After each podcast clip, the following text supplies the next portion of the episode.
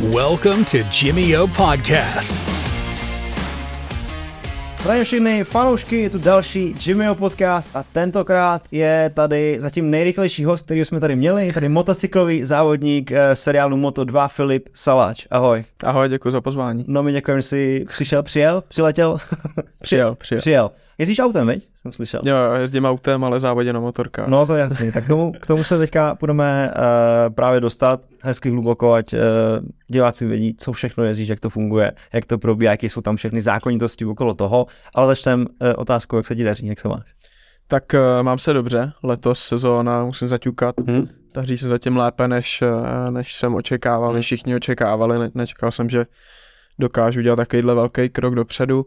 Takže mám se dobře a doufám, že v tom uh, v takovýhle náladě budu pokračovat i nadále. Taky doufáme, držíme palce. Děkuji. Uh, na co se chystáš teďko? Co je tak jako nejbližší nějaký tvůj uh, příští milník? Uh, nejbližší závod je příští víkend vlastně Le Mans, Francie, kam Mhm. se moc těším, protože tam jsem získal své první pódové umístění v mistrovství světa. Mhm. takže mám to tam rád, takže uh, moc se těším a doufám, že se mi povede uh, dovést další pohár. OK, tak hodně, hodně štěstí. A když se vrátíme úplně na začátek, eh, četl jsem, a už se na to samozřejmě ptá spoustu lidí, uh, obligátní otázka, že si poprvé seděl ve dvou a půl letech na motorce. Jako spousta lidí ještě neumí se ani na kole.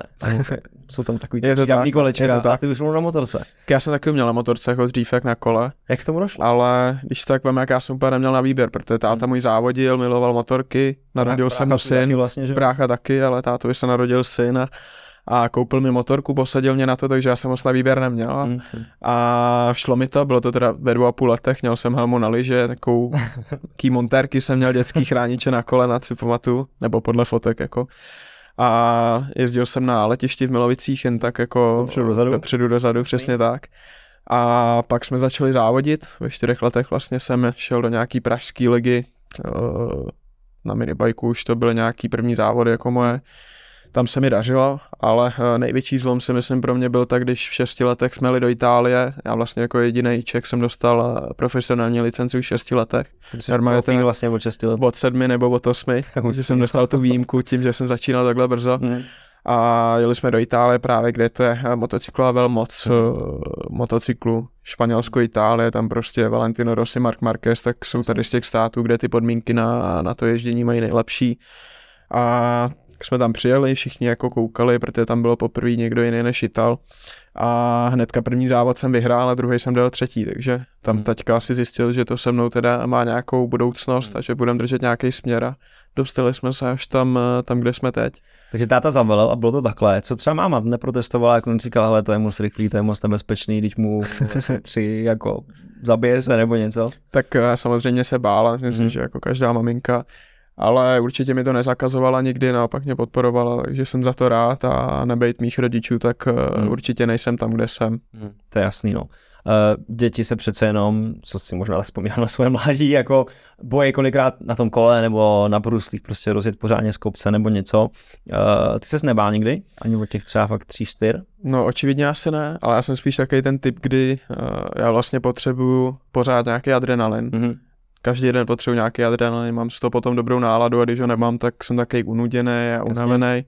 Takže každý den potřebuji nějakou dávku Jsi adrenalinu. A... jak z toho filmu, zastav a nepřežiješ. Je to tak? Že jo, je to tak, hele. přesně tak. Potřebuješ prostě něco, nějaký stimul, aby se to rozjelo. Jo, jo, jo, je to Rozumím. tak. No tak to je skvělý. Hele, jako, jak rychle to jede potom, jak jsi v 6 plus 7 letech závodil vlastně, jak rychle jede motorka takhle?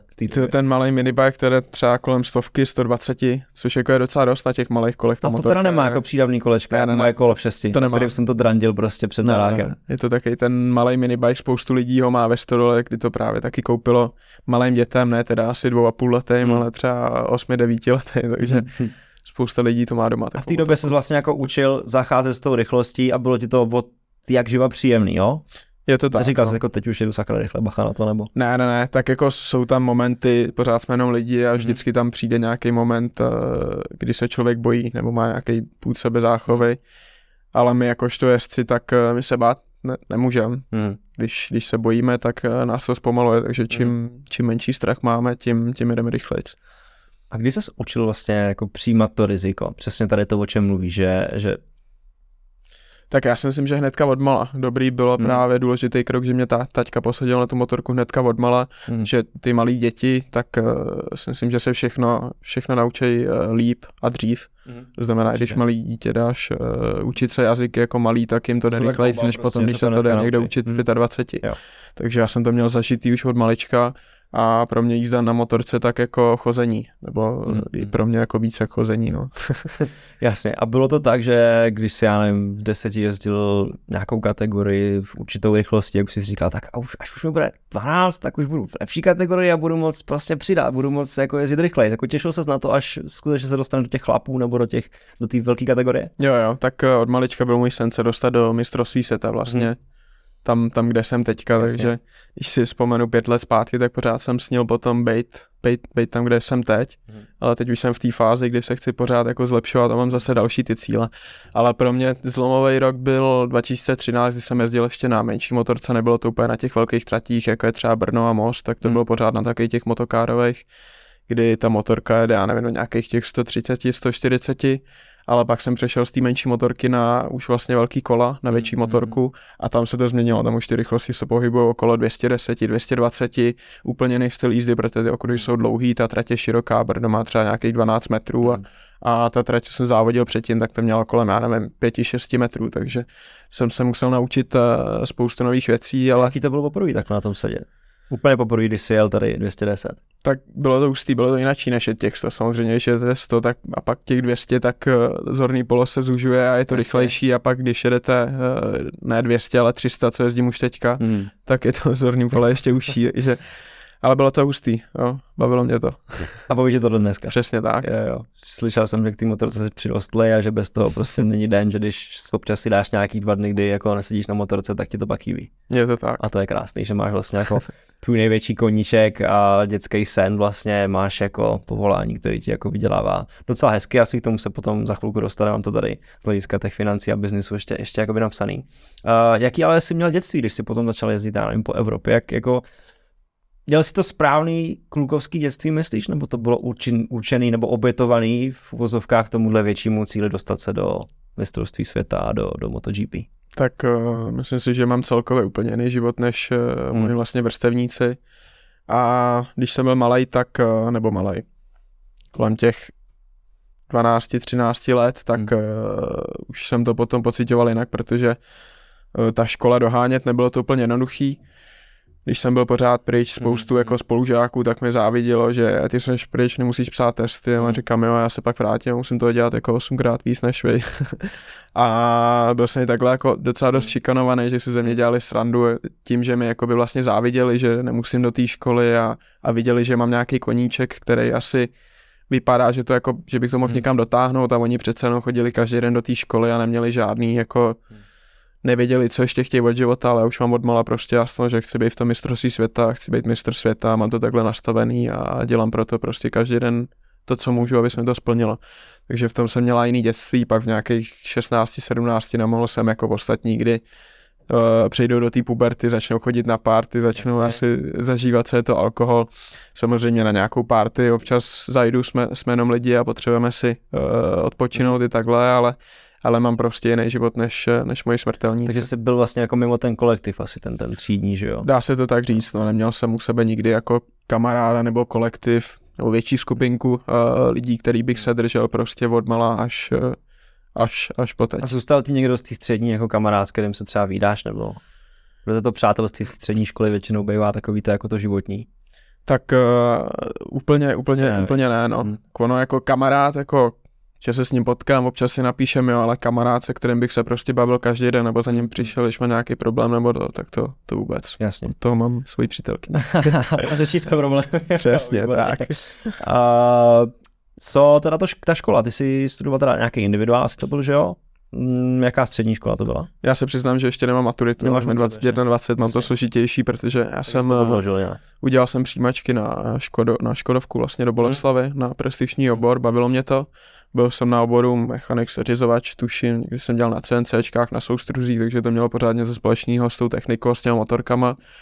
Jenže uh, jsem se dostal do mistrovství světa a tím, že byly týden praxe, týden škola, tak uh, praxe už prostě sám na závodech nedoženu. To znamená, že jsem musel přejít na vlastně, uh, já už ani nevím popravdě, to bylo, byla nějaká podnikatelská obchodka, uh, kde už byl individuální plán, měl jsem chodit jenom na testy, ale nešlo to, nešlo to ani tak zvládat, ale teďka jsem vlastně, nebo dostal jsem se na jinou školu, kde, kde doufám, že aspoň odmaturu, protože maturita si myslím, že je základ dnešní doby, kdo nemá maturitu, tak už jako není vůbec nic a, a doufám, že aspoň tu maturitu dodělám, no. Musím pořád myslet i na to, že se může cokoliv stát a mm. že tu školu pořád jako budu potřebovat, ještě nemám úplně vyhráno. Mm-hmm. To je vlastně strašně super přístup na 21-20 letého kluka, něco takového, uh, že si vlastně uvědomuješ i nějakou tu boční cestu, kdyby náhodou vlastně se přesně jako něco, něco stalo, protože přece jenom jako jste blízko tomu riziku v tomhle sportu. Je to tak, no. My hrajeme šachy. Hrajete jako šachy. Počítáme s tím rizikem a Jasně. může se stát, že příští rok jako budu muset jít pracovat, že nebudu schopný No ne, ne, nebudu nic přivolávat, nebudu nic Jasně. říkat, ale stát se může jako cokoliv tady v tom sportu. Jak ty vnímáš tohle riziko? Už směrem k tomu, že tady přesně máš přítelkyni, časem to třeba bude manželka, budeš mít prostě třeba děti. Uh, nechci to něčeho vrtat samozřejmě. v pohodě, v pohodě. Ne, tak jako jsme si vědomi všichni toho rizika, hmm. uh, to nejhorší, co je tak vlastně v roce 20, uh, 21 to bylo, hmm. tak se mi zabil kamarád vlastně hmm. ve stejné kategorii uh, v kvalifikaci, kdy spadnul a druhého vlastně trefil a ta Dorna tak to pitv, uh, nechtěla dát najevo prostě, že na tom tak špatně, aby se vůbec mohli vodit ty závody, ale jsem byl v kontaktu s jeho rodičem a viděl jsem prostě, že je to hmm. konec, že to je špatný. A v dnešním světě, jako když tam jde o peníze, tak to zdraví je až jako hmm. o level níž, tam to nikoho nezajímá. A když jsem věděl, že je na tom prostě tak špatně, tak další den jako závodit nebylo to vůbec jednoduchý, když jsem byl do toho warm-upu vlastně a najednou člověk já jsem cítil že to... ty rizika prostě, já jsem se bál, jsem slyšel motorky za mnou, tak jsem automaticky je pouštěl, protože jsem se bál, aby se mi nestalo to samý, že třeba spadnu a, mm. a ten druhý mě taky přejede, takže to bylo hrozný, ale už, už to odeznělo, mm. naštěstí ale jako bohužel jsou tam i takovýhle dny, no. Jsou to právě ty dny, co, co k tomu jako patří a všichni se modlíme, aby nám se to vyhlo. No vlastně trošku příměr, byť to je jako jiný sport, ale furt to je motorsport, uh, film Rivalové, že jo? Nikkel jo. to tam říkal v tom, v tom filmu o Formuli 1, že jo? Uh, že když se dáme do, do auta, tak vlastně víme, že 20% šance, že už se z něho nikdy nedostaneme. Jednou hrabě, no, se říká. No, no, no, no. Je to v, vlastně v tobě třeba v tom závodě? Občas si to blikne hlavou, že prostě teď jsem zatáčce a teď bych měl přidat, abych ho předjel, anebo spíš zpomalit, abych právě jako nešel přes tu hranu toho rizika. Tak jako, jak jsme se bavili o tom strachu právě, hmm. tak naopak jako v závodě na druhou stranu, pardon, tak uh, tam si to riziko jako například smrti neuvědomuje. Tam už je spíš takový to riziko, že my se bojíme, aby jsme neudělali tu chybu, mm-hmm. aby jsme nesklamali ten tým a ty sponzory, protože tam mm-hmm. jsou strašný, jako peníze se tam točí a, a my nesmíme chybovat, takže tam už je to spíš potom, že my se ani nebojíme jako o nás, ale bojíme se o naší budoucnost, jak to s náma bude, že v tomhle je to jináčí potom. A to si přesně říkal před chvilkou, že to zdraví je potom na tom druhém místě, když ten biznis jako hraje ten prim, že jak se říká. Uh, nahodil jsi ten biznis, ty peníze, tak uh, o formuli se třeba říkalo, že to je jako sport bohatých rodičů, nebo dětí bohatých rodičů. Je to tady taky? Já si myslím, že celkově motorsport, aby nějak jako musíte začít a není to, když máte dítě, kterým, který chcete, aby hrálo fotbal, že mu koupíte kopačky, balón a pošlete ho prostě do fotbalového klubu nějakého, hmm. stojí to prostě pár tisíc korun, hmm. tak ty motorky, abyste koupili motorku od malá, cestovali, pokud se v motorkách někam chcete dostat, tak eh, v České republice ty podmínky na to nejsou. Začíná to být lepší, ale ty podmínky na to prostě nejsou, to znamená, musíte odcestovat do Španělska, do Itálie, abyste byli s těma nejlepšíma, protože jakmile odmala nejste s těma nejlepšíma, tak eh, to vlastně děláte k ničemu, mm-hmm. jenom kvůli tomu, že vás to baví. A Samozřejmě, jak, jak jsem to říkal, bez, bez mých rodičů a bez táty, tak uh, bych nebyl tam, kde jsem. Táta kvůli mě obětoval hodně, uh, jak svýho času, tak uh, vlastně peněz, musel obětovat firmu a, mm-hmm. a všeho, co by budoval, tak kvůli mě jako nechal, aby, aby se mohl věnovat mě na 100% a podporovat mě jak finančně, tak, tak časově. No. To je strašně hezký, že to takhle vlastně jako máte a že se mu to vyplatilo, tahle ta investice v podstatě. No, ještě říct. se mu to nevrátil, ještě ani ne. nevím, jestli se mu to někdy vrátí, já doufám teda, že jo. Ale uh, je to náročný, no. A jak to, jak to vlastně, já vím, že jak to je v nižších kategoriích formule, ale zeptám se, jestli je vlastně podobně u vás, jestli vlastně ten, ten jezdec, nebo respektive jeho tým vlastně musí koupit to místo v tom v té stáji, aby mohl danou tu, danou tu uh, sezónu vlastně pod nima závodit. Je to, je, tak, to tak, je to tak, že si to ten člověk musí koupit, ale jsou tam i ty případy, že pokud eh, odmala někdo fakt jako vyčnívá, vyhrává všechno, tak pak už po něm sáhne ten tým, hmm. ale stává se to hodně málo byl to třeba, nevím, Valentino Rossi takový, Mark Marquez, teďka Petr Costa, mně se to bohužel nestalo, vlastně? že my jsme ty, uh, co vlastně i doteď, tak musíme přinést nějaký vlastně finanční balík, abych, aby jsme mohli závodit. I do teďka, i vlastně v té Moto dvojce, jo. No to je vlastně jako strašně paradoxní z hlediska jako jiných sportů, nevím si představit, že by prostě, já nevím, uh, nějaký fotbalista nebo tamhle uh, Pastrňák řekl Bostonu, hele, tak tady máte x mega, já za vás teďka budu hrát, jo. Je to přesně obráceně, že, je to vlastně hraješ za nás a my ti platíme, protože tě chce mít u, u sebe v týmu jo. a tady vlastně u vás je to naopak. No. Tak ono to je všechno jako business, no. Hmm. Vy musíte rovnit peníze, ale nějaký z toho samozřejmě dostanete hmm. potom od sponzorů a teda teda. Hmm. A ty peníze vlastně, které se vracejí, tak jdou hlav, jenom od sponzorů, je to tak? No, Nebo za jako vítězství jo. v tom seriálu spíš dostane nějakou tak, drobnou částku ta stáj? Jo, tak uh, stáj dostává taky price money. Mm-hmm. Znamená, jak my dojedeme, tak stáj samozřejmě chce, aby jsme dojeli co nejlíp, protože dostanou oni ty price money. Mm-hmm potom jsem já, co, co já dostanu nějaký ty price money. A pak tam jsou sponzory, tak jsou buď sponzory právě uh, jako firmy, například, já nevím, mám tady Vitastav nebo OR, který mě podporují už uh, dlouhodobě, tak to jsou firmy, které donesou peníze, a nebo pak uh, jedu příklad Shark Helmu, Revit kombinézu, tak i od té značky vlastně, že jedu tu jejich jo. značku, tak dostanu taky jako nějaký peníze. Mm-hmm ale ještě nejsem úplně uh, ve fázi, kdyby to vydělávalo tolik, že bych byl nějak jako vysmátý nebo věděl, že mě to zabezpečí do konce života, mm-hmm. ale věřím, že letos nebo po letošku se to změní, kdy to na zlomí a už to musíme, plusu, jo? Přesně tak, kdy se to už začne vracet konečně. Pojďme k nějakým, nějakým číslům. Kolik stojí sezóna v Moto 2? Uh, my musíme doníst uh, nějakých 200 tisíc euro například, což je jako je to hodně, ale je to mhm. hodně dobrý. Jsou tam i takový, který musí donést třeba 800 tisíc euro a to je fakt šílený. Pořád to jsou malé částky oproti těm formulím, co si říkal. Mm-hmm. To se říká, že motorky mají dvě kola, Formule 4, takže ještě Podle jako dvakrát tolik. Jako, jasně ale i tak to jsou jako strašné částky. A za těch 200 tisíc to je to, co ty musíš přinést do té uh, stáje, aby si mohl jet jo. a tím pádem oni už potom ti zařizují ten servis z hlediska, nebo z toho celého se platí potom to cestování jo, jo. a servis motorky a startovní a tak dále. Přesně tak. OK, zajímavý. A jaký rozdíl je tam MotoGP? Takhle v těle těch penězích? Tak MotoGP to už je jako královská kubatura, tam, hmm. tam už se to ani nejde koupit, de facto. Tam hmm. fakt jsou nejlepší jezdci na světě a tam ty, co jsou nejlepší v motorbojkách, tak po nich sáhnou z toho MotoGP. Mm-hmm. To znamená, že tam už většinou jako nikdo neplatí a tam jsou zase ty částky, co už dostávají potom ty jezdci úplně, úplně jinačí. Mm. A je to tady tak, že čím víc peněz máš, tím víc můžeš trénovat a tím potom logicky je to tak. jsi lepší. Je to tak. Jak často trénuješ? Na motorce? Mm-hmm. Já, jak se to veme, přes zimu tak jsem byl vlastně měsíc a půl Mm-hmm. Vlastně nejdíl, nebo do letošní přípravy jsem dal asi nejvíc času, nejvíc peněz, nejvíc všeho. Mm-hmm. Jsem se chtěl připravit, protože vím, že letos uh, pro mě bude jako zlomová sezóna, kdy jsem druhý rok už v těch motodvojkách, už nejsem nováček a musím se nějak ukázat, mm-hmm. protože nebudu mít za sebou pořád ty partnery, který budou zvědaví jako na nějaký ty 20. Jasně. místo, takže jsem do toho dal všechno, abych se nějak posunul. A jak jsem říkal, byl jsem měsíc a půl ve Španělsku a to jsem fakt jezdil jako každý mhm. den, no. Říkal si už v nějakým mým rozhovoru, že vlastně teď v, tým, v těch motodvojkách je extrémní konkurence, že vlastně rozdíly jsou jako v řádech eh, jedné vteřiny a spíš míň mezi prvním a patnáctým místem jo. nějak, že jo, šílenost. Podle čeho vlastně, nebo co se musí stát, aby ses do toho MotoGP dostal? Kdyby to mělo být jako xkrát za sebou vlastně vyhrát ten celý seriál, nebo? Ne, tak myslím si, že seriál stačí asi vyhrát jedno, to by po mně sáhli, mm-hmm. ale je důležitý asi to, co, to, co teďka držím, být rychle konzistentní. Ty v MotoGP týmy tak už nekoukají na to, že jeden závod vyhráte, druhý závod spadnete, to oni jako nechtějí. Oni mhm. chtějí konzistentní výsledky.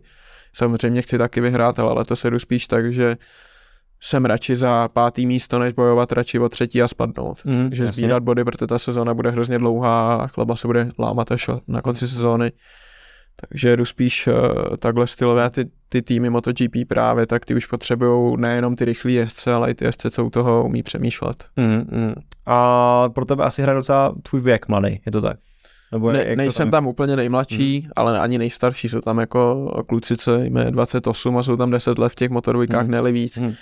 Takže je to tam fakt ta konkurence jako hrozně veliká. Loni tak eh, odešel pouze mistr světa, to znamená, že ty, odešel jenom jeden člověk, co byl rychlejší než já. To znamená, mm. jsem říkal, tyjo, tak teďka se posunu novou pozici, jo, že nebudu 20. a budu 19. Mm. Naštěstí to tak není. a takže tak, no. mm-hmm. Jak moc se z hlediska Moto2 anebo případně teda MotoGP, eh, z hlediska těch námluv potom, jak oni si tahají nahoru ty SC, uh, hledí na marketing nebo na nějaký jako hvězdný prach toho, uh, toho jezdce, jak moc dokáže dávat dobrý rozhovory, jak moc je dobrý na sítích a tak? No, tam hraje velkou roli docela z jakého jste státu, mm-hmm. že jak jsem říkal, tak teďka tam je plno Španělo, Italo, ale oni už nechtějí, protože to začíná být španělsko-italský šampionát a, mm-hmm. a to je nezajímavý pro ně. Takže kdybych byl třeba z Kataru nebo z Malajzie, tak potom by oni sáhli. Hmm. Mě už mrzí, že uh, už není Grand Prix České republiky v Brně. Nechápu, jak Česká republika si mohla nechat utíct takovouhle akci vlastně největší sportovní událost z České republice, moc mě to mrzí a určitě ta šance dostat se do MotoGP by pro mě byla větší, kdybych, kdyby hmm. se právě ta Česká republika se týče marketingu a tady těch věcí, ale pořád se týče prodeje motorek, tak Česká republika je hrozně malinký stát oproti třeba právě té Malajzi, Indii, kde se ty zasrávají, takže pro, mě, pro, mě. Pro ty značky to ta Česká republika není úplně zajímavá. Mm-hmm. Ale co se týče Dorny zase, tak určitě budou mít radši Čecha než nějakého dalšího Itala a Španěla. Mm-hmm. No a k tomu marketingu třeba na sociálních sítích, tomu jak, protože tam ti to jde, tam jsi aktivní, uh, influencer v podstatě, že jo? influencer bych super nenazýval, nejsem ten typ, co se bude jako natáčet a no, hele, jasně. tady 10% sleva. Ale máš tady to nějaký kolik, 110 tisíc sledujících? No, mě to, mě to nabíjá hodně, uh, co se týče Reelsu. Mě baví hmm. tvořit Reelsy, všechno se jako stříhám sám a baví mě dělat blbosti právě na tom otáru, kdo mě sleduje, tak, uh, tak to ví a rád si to se stříhám sám. A rád to tomu světu jako ukážu, co, co za blbosti na tom umím. No a právě ta otázka jako byla, jestli, jestli je to zajímavý pro MotoGP, jo. tohle nebo jestli to přidává nějaký ten kredit potom do nějakých těch um, případných námluv. Já si myslím, že jako se týče sociálních sítí úplně ne, ale určitě komunikace se týče s médiemi, hmm. uh, i s týmem, i v tom paroku vlastně, jaký, jaký máte vztahy s těma lidma, protože v tom paroku tak pracuje hrozně moc lidí, se týče jako týmu, mechaniků, manažerů, majitelů týmu, ale zároveň je to hrozně malý, protože ty lidi tam jsou pořád stejný už několik let, několik desítek let dokonce a já si myslím, že já mám dobrý vztahy s každým. Ještě by se mi nestalo, abych prošel padoka a nepozdravil se třeba s pěti až s deseti lidma, takže mě tam, já jsem tam docela oblíbený. Jsi takový nice což je, já což je dobrý. myslím, že vlastně nebudeš konfliktní a tak. A jak kdy? No, jo, jo, jak, jak to? tak nemám rád, když někdo třeba kouká na moji přítelkyni nebo tak, občas žádlím, ne, dělám no, si to. jasně, to, to každý. Teritoriální boje jsou všude prostě. Je to tak. Ne, ale je to, je to o tom, Ono spoustu, jako tam je, je tam spoustu jezdců, který umí jezdit na té motorce, mm-hmm. ale jsou pak, když to blbě řeknu, jako nevychovaný, nebo mm-hmm. nevychovaný. Prostě jako vidíte to, a to ani ne, ale vidíte to na nich, že prostě jediný, co umě, já jim říkám taky autisti, že jako zavřou vždycky helmu a umě se soustředit na to, aby odjeli na té motorce, ale mimo motorku, tak mm. prostě je vidět, že, že to jsou nebudu říkat ty dítě, tady nebudu nikoho pomlouvat, okay. ale že si, že kdyby nejezdili motorky, tak se o sebe asi pak eh, jako nedokážou nějak postarat.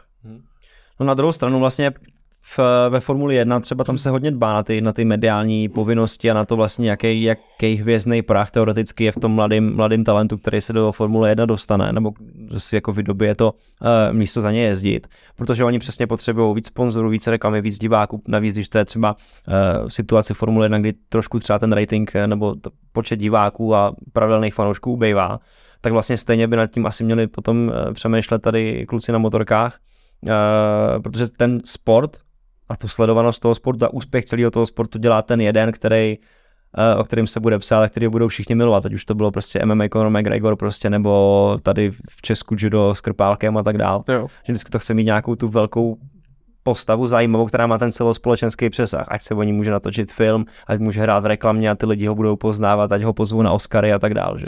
Je to tak, ale co se týče F1 třeba, jak jsi mluvil o tom, hmm. tak tam ten marketing F1, tak ty mají ještě jako o 10 levelů hmm. než nějaký MotoGP. MotoGP tak je to nejvíc v motorkách, ale ty formule tak jsou fakt jako o 10 levelů víc. Hmm.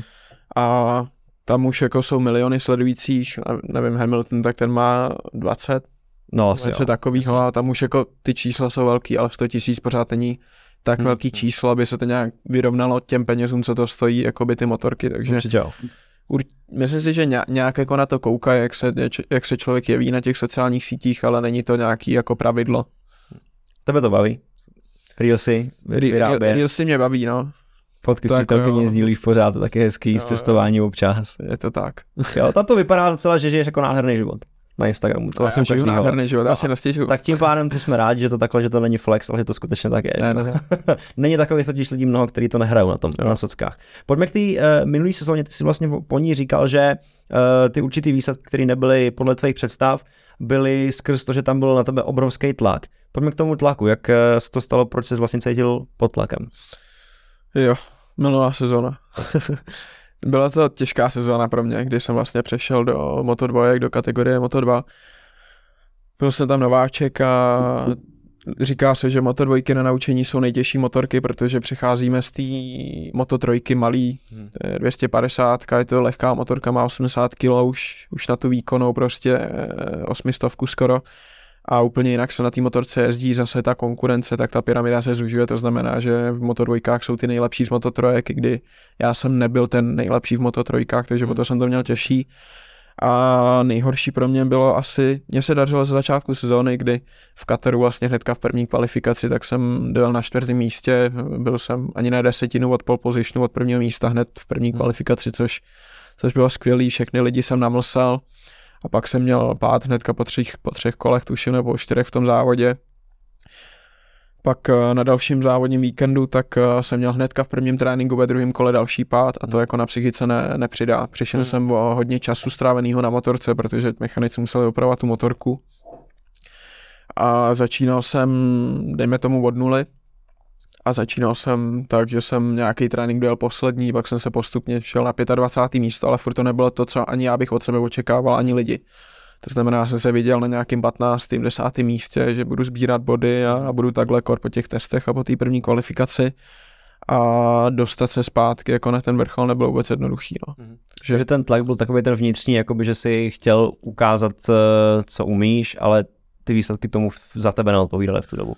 Je to tak. Hmm. A nebyl to ani jako tlak jenom ode mě. Tým teda na mě netlačil, musím říct, hmm. že tým jako tam to brali zodpovědně, takže jsem nováček a že, že mám prostě ten první rok čas se učit, že hmm. počítali asi s tím, že bude jezdit kolem 30. a 25. místa, ale co se týče mě a třeba mých sponzorů, tak ty na mě tlačili a bylo to tak, že jsem slýchal, že to takhle nejde, hmm. což jako já sám jsem věděl, že to takhle nejde, já jsem s tím nebyl spokojený, ale nejhorší je to, když, když proto děláte všechno, abyste se jako zlepšili, ale vy se nezlepšujete a hledáte, co, co zlepšit nebo co změnit, aby se to zlepšilo a vy nevidíte žádný progres. Až pak vlastně po nějakých pár závodech jsem dojel na bodech, pak eh, vyhrál trénink vlastně volný a najednou mi hlava začala říkat, hele, asi na to máš a to, to byl vlastně ten zlomový bod, kdy, kdy jsem se potom zlepšil a začal jsem dojíždět na bodech. Ta hlava v motorsportu tak je mm-hmm. za mě 98% jako všeho. No, že ono se říká, že kolikrát stačí prostě jeden nějaký malý dílčí úspěch, který začne potom nabalovat ty další, zvýší to sebevědomí a potom to najednou jde, jak to přesně takhle dlouho nebo delší dobu nešlo, že? Je to tak. Je to tak. Jak trénuješ tu hlavu? Hlavu. Hodně, hodně lidí se mě na to ptá. Hmm nemám žádného mentálního kouče nebo tak, byl jsem u pár, ale myslím si, že není ještě nikdo, nikdo takový, který by dovedl pochopit nebo dovedl vysvětlit nebo změnit mm. chování toho jezdce. Mm. Myslím si, že to potřebují třeba brankaři od fotbalu, od hokeje, kdy je na ně tlak, eh, co se týče týmu, když dostanou góla, aby aby ustáli tady ty situace, ale z motorsportu, nebo minimálně mě to nepomohlo. Spoustu mm. lidí někam chodí, ale mě to nepomohlo. Já říkám, že můj, eh, můj doktor na dobrou hlavu je dobrý výsledek, takže hmm. já musím vždycky dobře najet, abych byl pozitivně naladěný a, no, a věřil si. Říkali, Přesně tak. Jasně. Uh, přece jenom ale jak třeba trénuješ uh, to soustředění, protože v momentě, kdy jedete tady nějaký hodinový nebo delší samozřejmě závod, ty musí být non-stop ve flow a nemůže tam přijít jako myšlenka, hm, až přijdu domů musím vyprat prostě pračku nebo ty vole, neodpověděl jsem přítelkyni, bude mít na dosky, co jí koupím a teď si v zatáčce a najednou ležíš. Jo? jo, jo, je to tak. Tam nesmíme myslet jako na, na žádný takovýhle věci. Většinou, když vyjedeme z boxu, tak zapomeneme na všechno, i když nás něco bolí třeba, tak eh, spoustu jezdců dokáže ty se zlomeninou prostě hmm. odjet ten trénink, odjet ten závod, protože tam je taky adrenalin na soustředění, kdy ta bolest nebo prostě takovýhle věci je to poslední, na co by člověk měl v ten moment myslet. Mm-hmm. Musíme být soustředěný úplně jako každou tisícinu sekundy, protože v těch rychlostech nám stačí půl vteřiny nedávat pozor a hmm. jako můžeme být mrtví taky, takže hmm. tam je ta soustředěnost jako fakt hustá. A je to, je to nebo připravu se na to, tak uh, přijdu rovnou jako k fyzický, mm-hmm. k fyzický přípravě. Toho. Tak uh, netrénu tak, že bych zvedal činky v posilovně nebo se soustředil na to, abych zvládnul stovku zaběhnout po dvě mm. minuty, o tom to prostě není. Já tomu říkám taková psychická fyzička. My samozřejmě jsme eh, profi atleti, musíme mít nějakou fyzičku, musíme být šlachovitý, musíme si držet váhu, ale co se týče uh, jiných jako aktivit nebo fyzičky, nemusíme být úplně na top levelu, je tam naučit se právě ustát ten adrenalin na tu, tu psychickou zátěž mm. hlavně, kde je potřeba se soustředit, dechat, nepřestat dechat, aby, aby jsme se neunavili a trénuju to tak, eh, že chodím k trenérovi, který má, eh, kdo mě sleduje, tak to ví, kdo ne, tak ať se mi podívá na Instagram, takový světýlka, tak hodně na reflex, já se soustředím na, na střed těla, na reflex, to znamená, abych byl schopný v tepovce pořád mm. reagovat hlavou a nejenom běžet prostě a přemýšlet, ale mm. reagovat na, aby byl pořád mozek, aby byl mozek pořád zapojený, no. Jo, jo, super. Takže... No a když to překlopíme, tady to soustředění, který se učíš tady na tomhle tréninku, potom ho samozřejmě piluješ eh, při trénincích přímo na okruhu a při závodech. Eh, pomáhá ti to nás soustředit se jako na jiné věci potom v běžném životě? Když ti přítelka něco říká a ty se musí soustředit. Ty jo, já jsem spíš naopak právě taky, že když se pak soustředím na něco, tak potřebuji mít ten svůj klid a nemůžu, aby na mě někdo mluvil. Takže mm občas přítelkyně právě mi něco, něco říká, já něco dělám, já jí to jako mm-hmm. odkejvu a ona mi něco řekne a pak zjistím vlastně, že vůbec nevím, co mi říkala. Mm. Takže ona je na mě občas naštvaná, říkám, promiň, něco jsem právě dělal, nejsem schopný jako holka dělat dvě věci najednou třeba.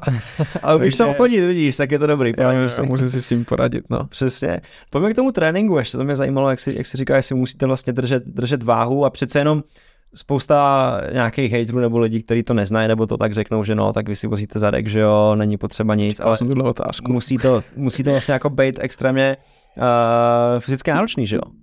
Jak jo. se na to trénuje? Právě tak, jak jsem říkal, jako vydržet uh, v té tepovce, hmm mi závod tak trvá 40 minut. Mm-hmm. a dám příklad, když jedem někde v Malajzii, kde je jako 50 stupňů ve stínu, máme na sobě tady tu helmu, kombinézu ještě s jednou kůží, prostě je v tom ne- šílený horko, horko, fakt jako šílený horko. A závod trvá 40 minut. A my jedeme, mám průměrnou tepovku 185-40 minut, takže to je jako šílený, ale ono to není, já když jdu běhat třeba nebo jdu fakt jako do právě posilovny dělat nějaký kardio nebo cvičit na ty světýlka, jak jsem říkal, hmm. tak eh, se nedostanu na tepovku 170. Si hmm. myslím, že tam je to i hodně tím adrenalinem. To, to přidává určitě. Přesně jasný. tak. Ale udržet se, soustředit vlastně v tady takhle vysoký tepovce není to jako vůbec jednoduché. Hmm. No. A jak často chodíš do fitka takhle trénovat něco?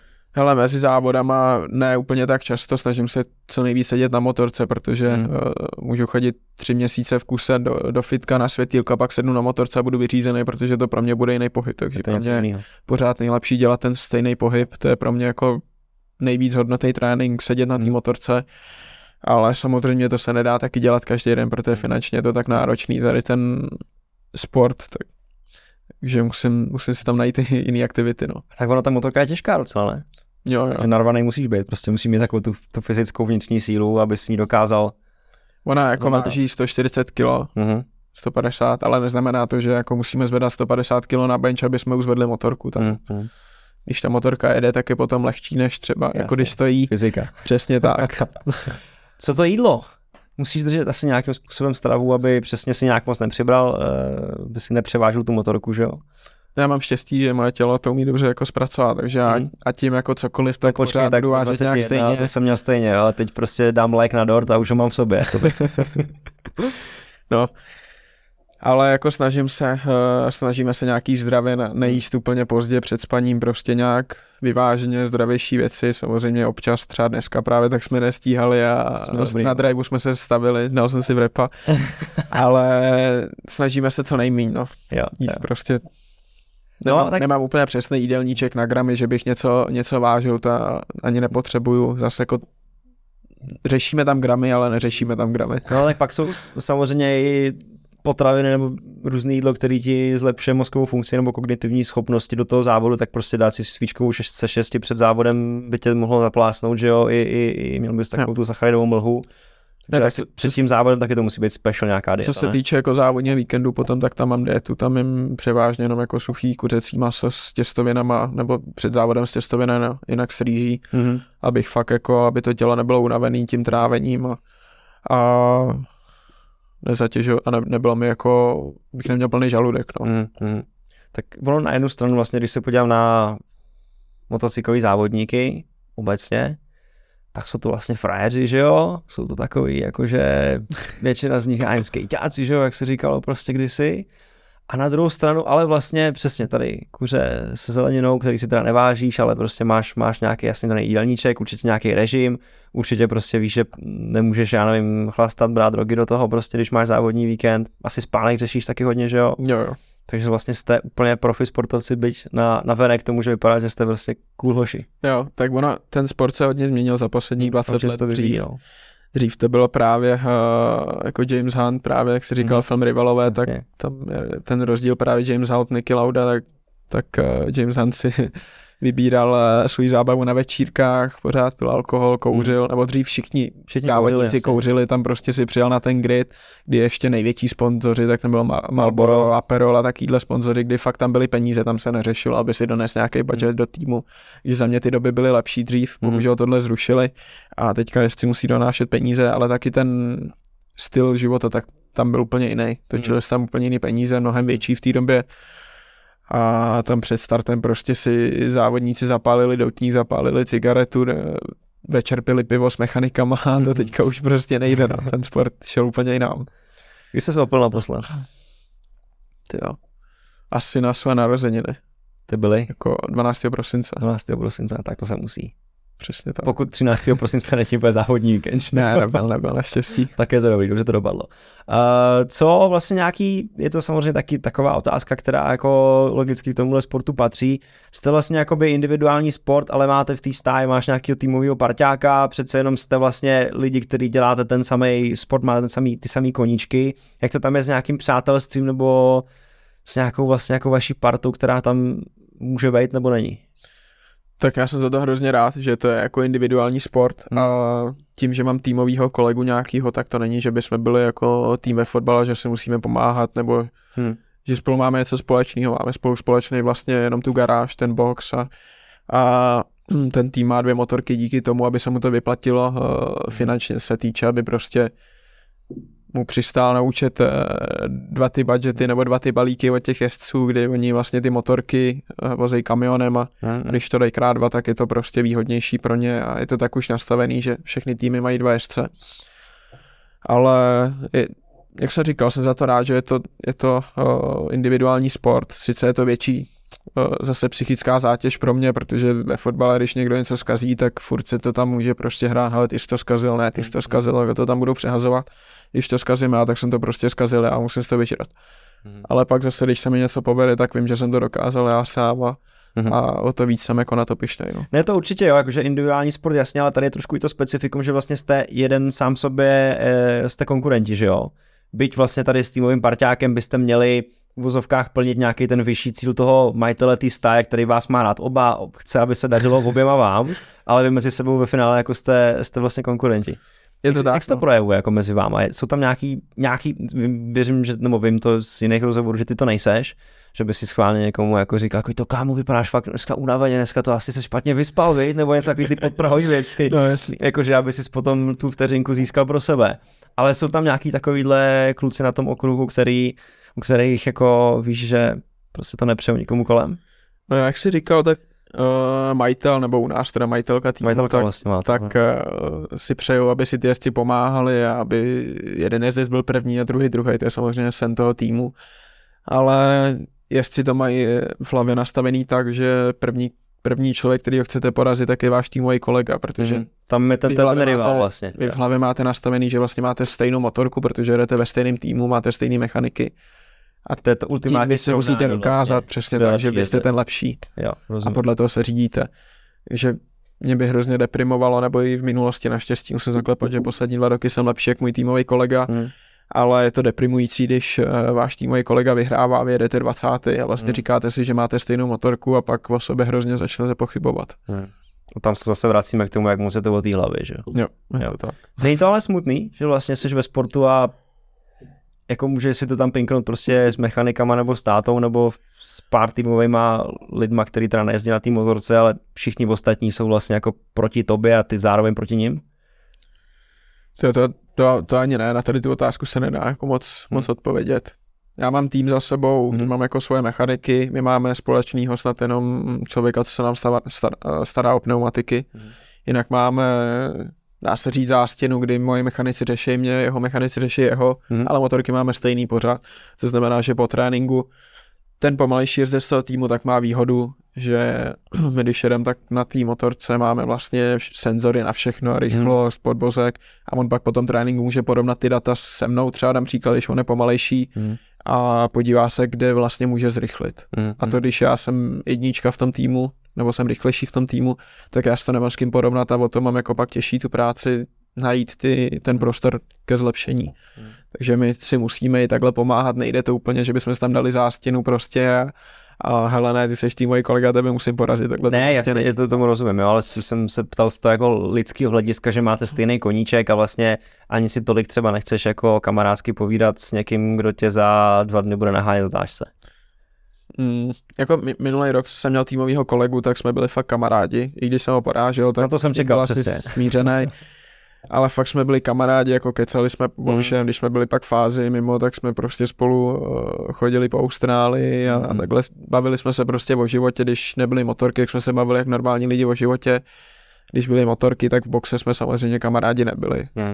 A tak jako by to mělo být, no. Ale ta rivalita celkově po tom padoku, každý chce být ta jednička, každý chce být ten Valentino Rossi a, a přijde mi, že rok co rok ta rivalita tam je větší, nebo aspoň tak to, tak to začínám mít já. No na druhou stranu právě ta rivalita jako potom zlepšuje ty výkony, že jo? protože nechceš jako usnout na tom, že tady byste s, s kámošem jako by si jezdili vedle sebe a jo, tak ty si prostě nevyhrál, dneska nevadí, ale když, když tam máš někoho, kdo ať už to je ten tvůj týmový parťák, anebo někdo nějaký takový ten ultimátní rival v celém tom seriálu, tak vlastně chceš se s ním porovnat, chceš být lepší než Jo. on a potom e, to zlepšuje ty výkony a možná proto vlastně ta konkurence je větší a větší. Je to Tak taková každý. extra motivace, no. No. no. Ale já jsem typ spíš, který jako moje motivace je hlavně jako můj cíl. Když mi sponzory nebo i tým řekne nějaký prostě jejich cíl, tak jako to odkejvu OK, ale já mám cíl prostě v sobě nějaký Hmm. a stalo se mi třeba v Argentíně po závodě, tak eh, tam jsem měl sedmý. A já pokud vím, že jsem do toho závodu dal 100%, prostě já dojedu sedmý, tak jsem spokojen a můžu jít prostě v klidu spát. Ale když dojedu pátý, dám příklad a budu v sobě mít to, že v tam tom kole jsem mohl udělat tady to jinak a mohl jsem prostě být rychlejší a nedal jsem do toho všechno Hmm. a budu třeba pátý, čtvrtý, tak eh, pro mě to bude jako Skvěle. prohra, Hmm. osobní prohra, no. Jasně. Že já musím vždycky do toho vidět, že jsem do toho dal 100%, abych mohl jít v klidu spát. To je důležitý. Kolikrát se vyboural na motorce? Já to nepočítám. Takže už jsme jako za tou hranicí jako Jo, jo. pa- pamatují, pamatovatelných případů. Jo. Jo. Jako jsou tam pak eh, větší úrazy, který jako si pamatujete vždycky na Co který se stalo blbýho, jako na fyzicky blbýho? Ty jo. Jako největší pád za posledních pár let, tak jsem měl asi 2.18, myslím to bylo, ne, 2.17 jsem měl stehno zlomený, Hmm. nějaký žebra, já mám, já mám nějaký žebra, takže většinou, když dostanu toho highsidera, ten smyk a dám si pak o nádrž, tak mám vždycky krev a jako tekutinu v plicích. Mhm. Naštěstí jsem nikdy nebyl na té drenáži, že vždycky mi to jako se vstřebá. Ale otřes mozku a nevím, zlomený kliční kosti, tak k tomu patří kotníky, to jsou taky jako maličkosti v uvozovkách. No. Umím si představit, že v tu dobu už máma není takovým fanouškem eh, toho sportu. Že jo? Jo, jo. Mámky to umí, tady Je to tak. no. Eh, Když jezdíš autem po silnici, dodržuješ rychlost? Jo. Jo? Ne. Ne, jako takhle. 130 na, na dálnici nejezdím, ale ve vesnici třeba, kde vím, kde, že můžou vyběhnout děti nebo chodí tam kočky, psy, tak prostě tam se snažím to držet. Aha. Když vidím, že je někde místo se samozřejmě zrychlit, tak jedu, ale pořád u toho přemýšlím. Hm.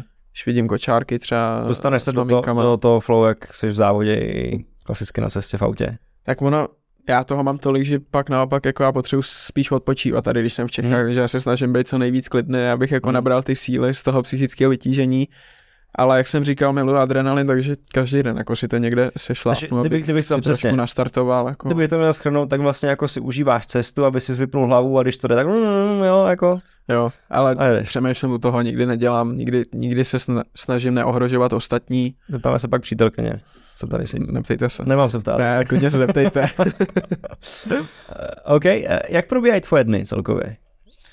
Když máš třeba No, no. tréninkový den a když nemáš. To já nemám žádný jako plán stále, bych ho držel, protože my máme třeba, co se týče září, říjen, tak tam máme během devíti týdnů sedm závodních víkendů, což je jako šílenost. Mhm.